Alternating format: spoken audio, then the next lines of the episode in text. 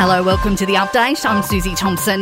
The Prime Minister is expected back in Canberra today after a tour of the Torres Strait. He was seeking feedback and advice from community leaders on the planned Indigenous voice to Parliament. Anthony Albanese says recognition in the Constitution of Aboriginal and Torres Strait Islander people is long overdue. Just as the apology to the stolen generation brought the nation together, mm. a voice to Parliament will also strengthen the nation and bring it together.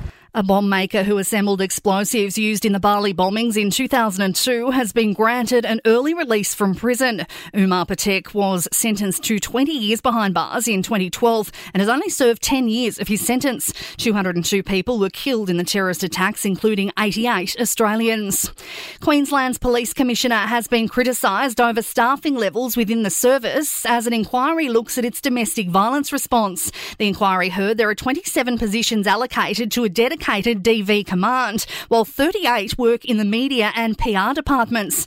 Katarina Carroll admits it's a work in progress The community would be aware where we first respond to domestic and family violence is actually with our first response officers. And my priority has been to put as many boots, so to speak, on the ground as possible. And then when the numbers become available, to allocate them to other areas of priority.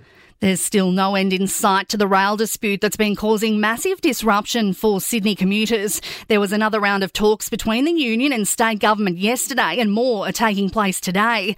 At this stage, strike action planned for Tuesday and Thursday of next week is still going ahead.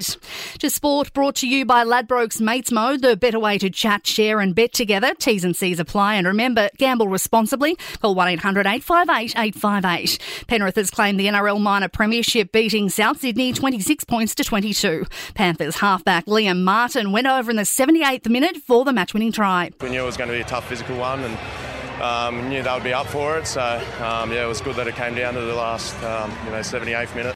Tonight, it's the Cowboys and Warriors in the earlier game, and then the Broncos clash with the Storm. And Ajla Tomljanovic has had one of the biggest wins of her career, ousting fourth seed Paula Badosa in the second round of the Cincinnati Masters. It's good timing for the Aussie with the final Grand Slam event of the year, the US Open, kicking off next week at Flushing Meadows in New York. In entertainment news, it's time to honour the best in the biz when it comes to the small screen. The 2022 Emmy nominations are out, representing what we binged on during a pandemic affected year. Success Succession leads the way with the most nominations at 25, while Ted Lasso's on hot on the trail with 20, and White Lotus also scored 20 nods. And Kylie Jenner's revealed she was almost had another name. Her parents also considering calling her Kennedy. And that's the latest from the Nova Podcast News team. We'll see you later on for another episode of The Update. I'm Susie Thompson.